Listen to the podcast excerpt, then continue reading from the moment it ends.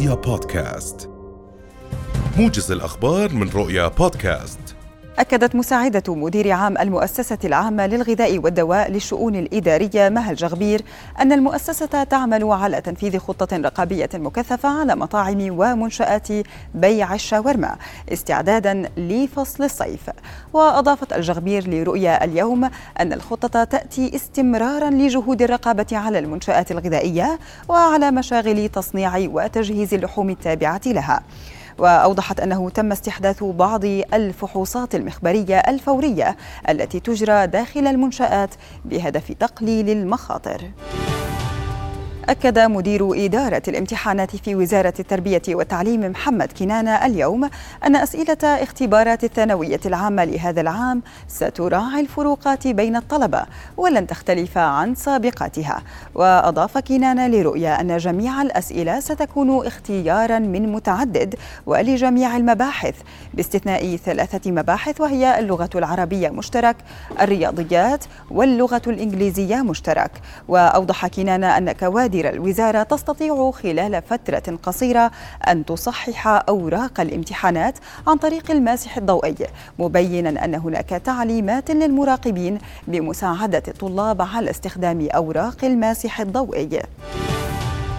قالت وزارة المياه والري سلطة وادي الأردن إن تخزين سدود المملكة سجل صباح اليوم نحو 129 مليون متر مكعب وبينت الوزارة في بيان اليوم أن نسبة تخزين السدود بلغت 46% من طاقتها التخزينية الكلية البالغة قرابة 280 مليون متر مكعب. اندلعت اشتباكات عنيفة وقصف بالمدفعية في أنحاء العاصمة السودانية الخرطوم حيث أفاد سكان بوقوع ضربات جوية بعد انتهاء سريان وقف إطلاق النار لمدة 24 ساعة. أدى إلى هدوء قصير في القتال المستمر منذ ثمانية أسابيع بين الجيش السوداني وقوات الدعم السريع.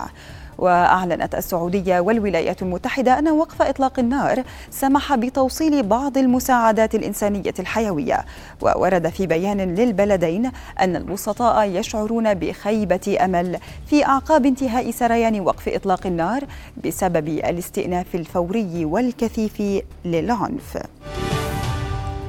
يبدأ حلف شمال الأطلسي اليوم أهم مناوراته الجوية بتنسيق من ألمانيا بهدف معلن هو إظهار وحدة أعضاء الناتو في مواجهة تهديدات محتملة ولا سيما من روسيا.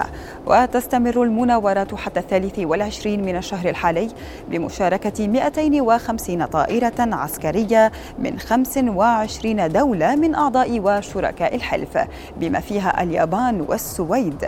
ويشارك قرابة عشرة ألاف عسكري في هذه التدريبات التي تهدف إلى تعزيز توافقية التشغيل والحماية من الطائرات بدون طيار وصواريخ كروز في حال وقوع هجوم على أراضي الأطلسي.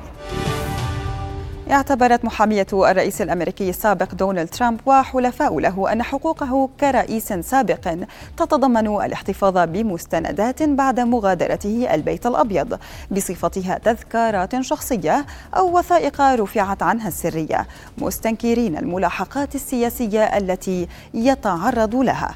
وأعلن فريق حملة الرئيس الجمهوري السابق الذي يريد العودة إلى البيت الأبيض في انتخابات العام المقبل أنه سيلقي كلمة. مساء الثلاثاء بعد مثوله لأول مرة أمام محكمة فيدرالية في ميامي بولاية فلوريدا على خلفية قضية وجهت له فيها 37 تهمة من بينها الاحتفاظ غير القانوني بمعلومات تتعلق بالأمن القومي وعرقلة العدالة وشهادة الزور.